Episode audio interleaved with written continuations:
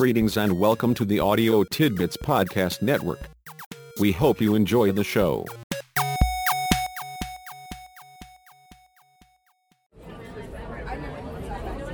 I am here at an area cafe with Tom, Lisa, and a couple of their friends who are having what I think is an interesting conversation. They are part of the podcast team and are testing out possible podcast segments with each other. Lisa shares a novel conversation strategy, and Tom is concerned about the vocabulary challenged. Let's listen in for a few minutes. I am happy to have a turn in the talker role. It's always fun to get a chance to talk when everyone else is committed to listening. As I recall Erma Bombeck is the person who said that it seems rather incongruous that in a society of super sophisticated communication, we often suffer from a shortage of listeners. We have many conversations under a variety of circumstances. Some are pleasant and others are challenging, some are easy and others are frustrating. The latter are just like Kurt Vonnegut said, people have to talk about something just to keep their voice boxes in working order so they'll have good voice boxes in case there's ever anything really meaningful to say. What if there was at least one situation where we could be assured that the conversation would always be pleasant and easy, never challenging or frustrating? I have some terrific news. A friend has discovered just such a situation. He has a brick on his desk that is the perfect conversationalist. His brick is not merely a run-of-the-mill brick, and we would need to go to considerable effort to find one like it for our desk. It's a brick with bumps on it that is made specially for sidewalk curbs so blind people can tell when they are near the corner. As you can tell this is a very special brick that was made to be helpful. Here's what my friend discovered. His special brick is even more helpful than its creators envisioned. He learned this after one of those challenging, frustrating conversations with an associate. Once the person left his office, he was reminded of something his father said about him when he was about 12. His father said, I swear, sometimes talking to you is like talking to a brick. He doesn't recall what the conversation was about but does remember that insightful observation. Back to the brick. When he was at last alone in his office, he thought he would see if talking to a brick was as productive as the conversation he had just had with his associate. Anyway, here's what he learned.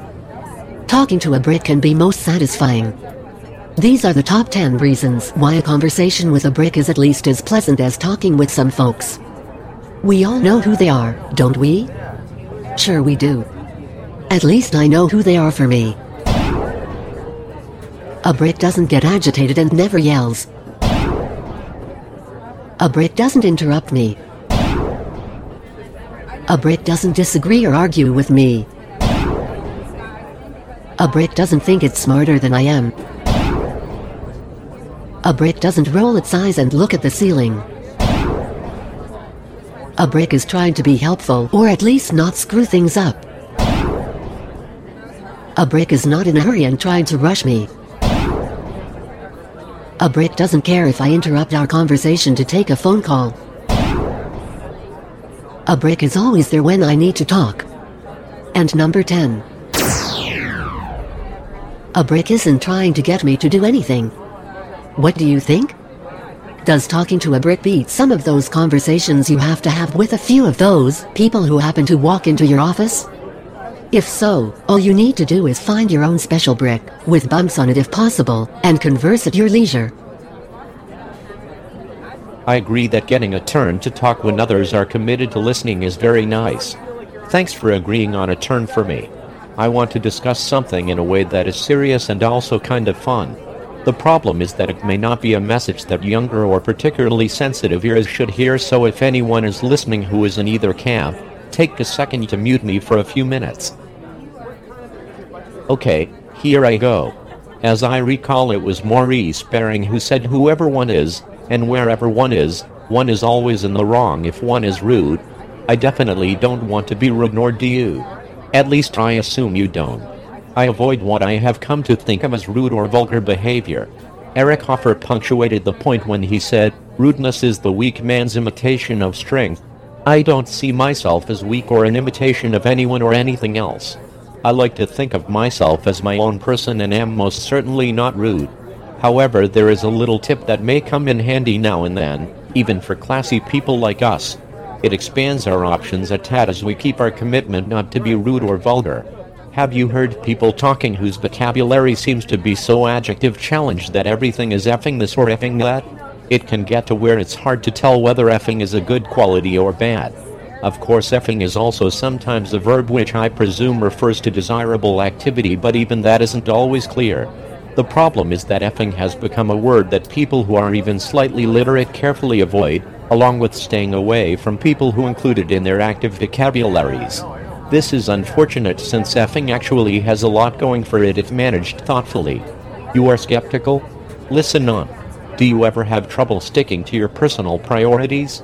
Even worse, do you sometimes have trouble knowing what your priorities are? The next time you find yourself struggling with what's important or what deserves your attention, remember that it's only a temporary memory lapse. You have just forgotten about effing. F1 equals family.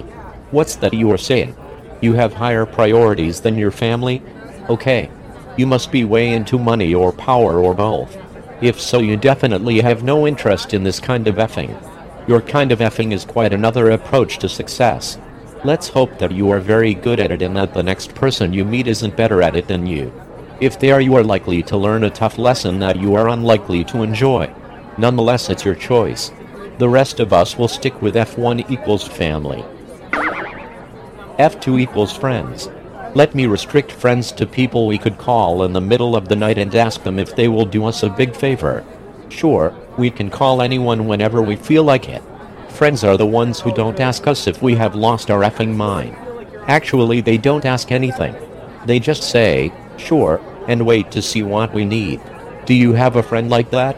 If so, thank your lucky stars and be sure you never do anything to jeopardize such a special relationship. You have hit the people jackpot. F3 equals fun. There you go again mumbling in the middle of my talk. You are too busy for fun. You have too much responsibility to take time out for fun. You are going to have lots of fun just as soon as you are successful. You have your priorities and having fun isn't one of them. Oh well, it seemed worth mentioning. While you are keeping your shoulder to the grindstone, the rest of us are going to take a little time now and then for some fun. You never know. You might notice us and decide that it looks like so much fun that you will give it a try, if you remember how. Let's hope that you still remember how once you are finished becoming successful and that you are still up to it whenever that day finally arrives. F4 equals food. Eating healthy is important and we are what we eat and there isn't any free lunch. But since you need to eat, you might as well make it a priority. It's better than fasting, which is the only other F word in the category. What is the absolute best snack in the world? No, don't worry about regular, everyday food. You'll work enough of that in without making it a priority. Think about a great snack, a totally terrific snack, the perfect snack. Do you have it in mind? Can you taste it? Is it at the center of your attention?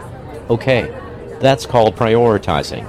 How will you get that snack for yourself? That's called planning.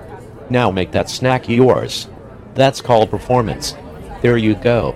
Prioritize, plan, perform. That snack is yours. F5 equals faith.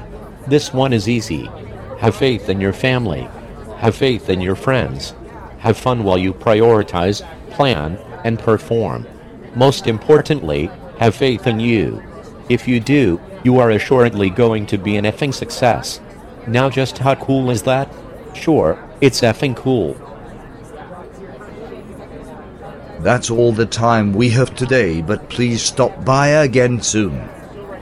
You never know what is here for you on the Audio Tidbits podcast.